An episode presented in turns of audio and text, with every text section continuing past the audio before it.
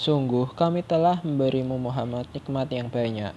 Maka laksanakanlah sholat karena Tuhanmu, dan berkorbanlah sebagai ibadah dan mendekatkan diri kepada Allah. Sungguh orang-orang yang bencimu, dialah yang terputus dari rahmat Allah.